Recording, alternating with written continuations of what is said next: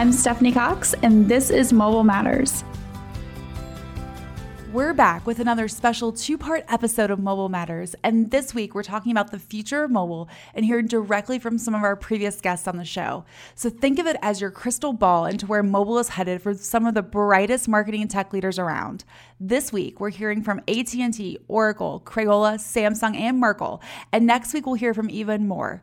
And then we'll be back with our regular episodes of Mobile Matters, and we have some incredible interviews lined up with more marketing and tech leaders. Now, let's take a look into our crystal ball and see where the president of AT&T Indiana, Bill Soards, believes the future of mobile is headed. Oh, well, that's a good question. I mean, sometimes, some days, it feels like it's hard to see what's even two years out down the road. But one of the things that's apparent to, apparent to me is that the speed and advancements of wireless networks are accelerating so fast. I mean, there was a day not, not too long ago when many of us thought nirvana would be the day where we all have fiber directly to our house. And you know, while that's true, and there are many companies, uh, us included, building fiber directly to people's homes, I think there's a lot of industry analysts and industry leaders that are now seeing the capabilities of wireless networks, and kind of beginning to wonder about, you know, how is this going to be adopted? Uh, you know, the speed requirements that I have in my home, um, you know, may or may not require a fiber optic connection today. Um, but at the same time, you know, consumers are still changing the way that they're watching video, and that tends to be a more mobile experience. But just as all of us have gotten used to watching, you know, HD TV for the last uh, decade and a half, now the market is kind of poised to move to 4K video, which is, you know, even more massive amounts of data. So, you know, I think the market's going to play out, whether it's fiber or whether it's wireless. I think there's going to continue to be um, business cases for both, just kind of depending on the situation. Um, but it's going to be really interesting to see how all of that plays out. And 10 years from now, who knows? We may be on um, uh, 6G or 7G by then. And, uh, you know, that's really hard for me to wrap my head around. Um, but we're awfully excited about 5G here yet this year. The theme of new technology changing how we view mobile was also apparent in how Dave Galanti, who is now the Senior Director of Food and Beverage at Oracle, thinks about mobile. Let's take a listen. Well, we're super excited about uh, RCS. So, um, you know, we've been, I mean, I've been in the SMS marketing business since, oh, oh my God, ExactTarget uh, 2000, was it 11? I think that uh, we both worked there. We both worked on on SMS marketing. Um, so that was a great run. It was a lot of fun, and I'm really excited that RCS, which is Rich Communication Services, is really kind of taking SMS to the next level.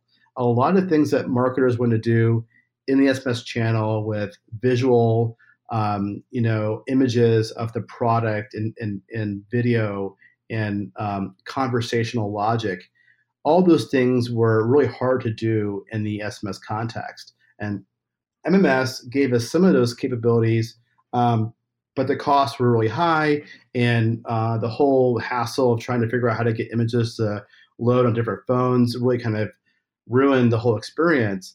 Um, however, we're partnering very closely uh, with Google um, to build out uh, the next generation of messaging, which is called Rich Communication Services. And what's really interesting about RCS is that it's actually a experience that lives inside the native messaging app on your phone. So, for example, for Android, the default you know SMS application that you have on every single Android device will now actually support RCS. And so, um, what we were we built actually for Subway is that order ahead experience completely within the native messaging application. So that means I can have a transactional or marketing message come into the phone, um, you know, asking the, the consumer, hey, you know, we haven't seen you in a while and we have a great lunch special. And I can take that kind of marketing message that comes in through the traditional SMS channel, move it to RCS, and then convert that to a purchase. And if that consumer comes back and says, you know what, I actually don't have lunch plans, from the messaging app, they can go ahead and, and customize their order, find a Subway, and have it ordered right from their phone without downloading anything. Next, let's hear from Dan Appelquist, who's the director of web advocacy for Samsung Internet and also co chairs the W3C Technical Architecture Group, and his thoughts on how innovation with mobile devices has stalled and what we need to do next. I've been uh, decrying for a while now the fact that we are kind of that we've we've kind of um, stalled on innovation when it comes to mobile devices. Right, we, every single mobile device tends to be indistinguishable these days because you've got a flat black plate of glass.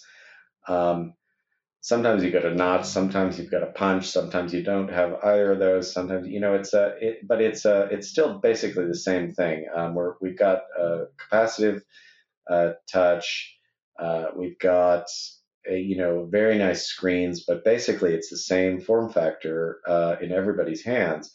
I'm interested in things that are breaking that mold. So, I mean, it's, I, you know, I, I guess I, it's, uh, I, uh, might seem like I'm uh, promoting my employer's products, but I actually am excited about the uh, Galaxy Fold and other devices like that, right? Because they're actually trying to innovate um, what is a mobile device. Um, Ada's in the middle of writing a blog post about responsive design. And one of the things that we found is especially important that I think developers will start to need to think about is that um, if they make an assumption that the screen size doesn't change on a mobile device, well, that you know foldable phone uh, throws that out the window. You could your screen size could double the minute that the that the developer or that sorry that the um, person holding the phone uh, folds it open. Um, and all these things work differently, right? So I see that I see that finally being a bit of new innovation that's coming to the form factor. Um, I also am still really bullish about IoT. Um, again, I think we've we've had a bit of a stalling of innovation there, um, but I think, and, and also I'm worried about the privacy that we've the privacy issues that we've let in the door with IoT. So things like, you know, do, do I really want a camera connected to Google in my house all the time? I don't personally want that. Um, but you know, are there other ways to think about IoT and think about connected devices that could be more uh, in your home or or in any kind of other environment that could be more privacy focused? I think that that that there's still a lot of um, a lot of ground to be um, covered there. I think. Um, so th- those are a couple of the things the things that I'm excited about. Now, let's hear from Josh Crew, the VP of Marketing Communications and Interactive Platform at Crayola, and where he thinks mobile is headed and the importance of delivering value to consumers.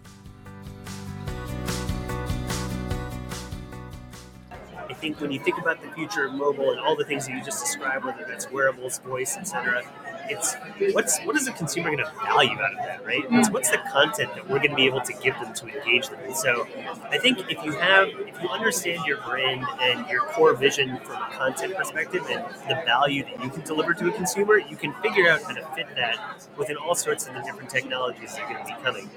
Uh, and I really believe that at the end of the day, the technology should be in service of the goal that you're looking to accomplish and how to engage consumers. I mean, you could have the coolest thing in the world, but you know, is it really delivering value? And does Crayola have a way to play that?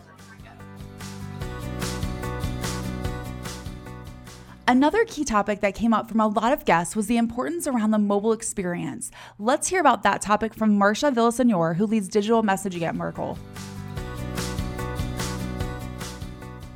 I, you know, I really think, you know, as I said before, the whole um, the mobile web design. You know, I, I, I think that we're we're going to look for our favorite brands on our mobile device and expect a fully mobile experience. You know, we're not going, we're no, no longer going to accept a desktop that was a desktop platform that was, you know, potentially version for mobile or even a non-mobile web page. I mean, I'm I'm amazed whenever I look something up on my mobile and, and something that's not responsive or mobile friendly pops up in this day and age. That's almost unacceptable from a brand anymore.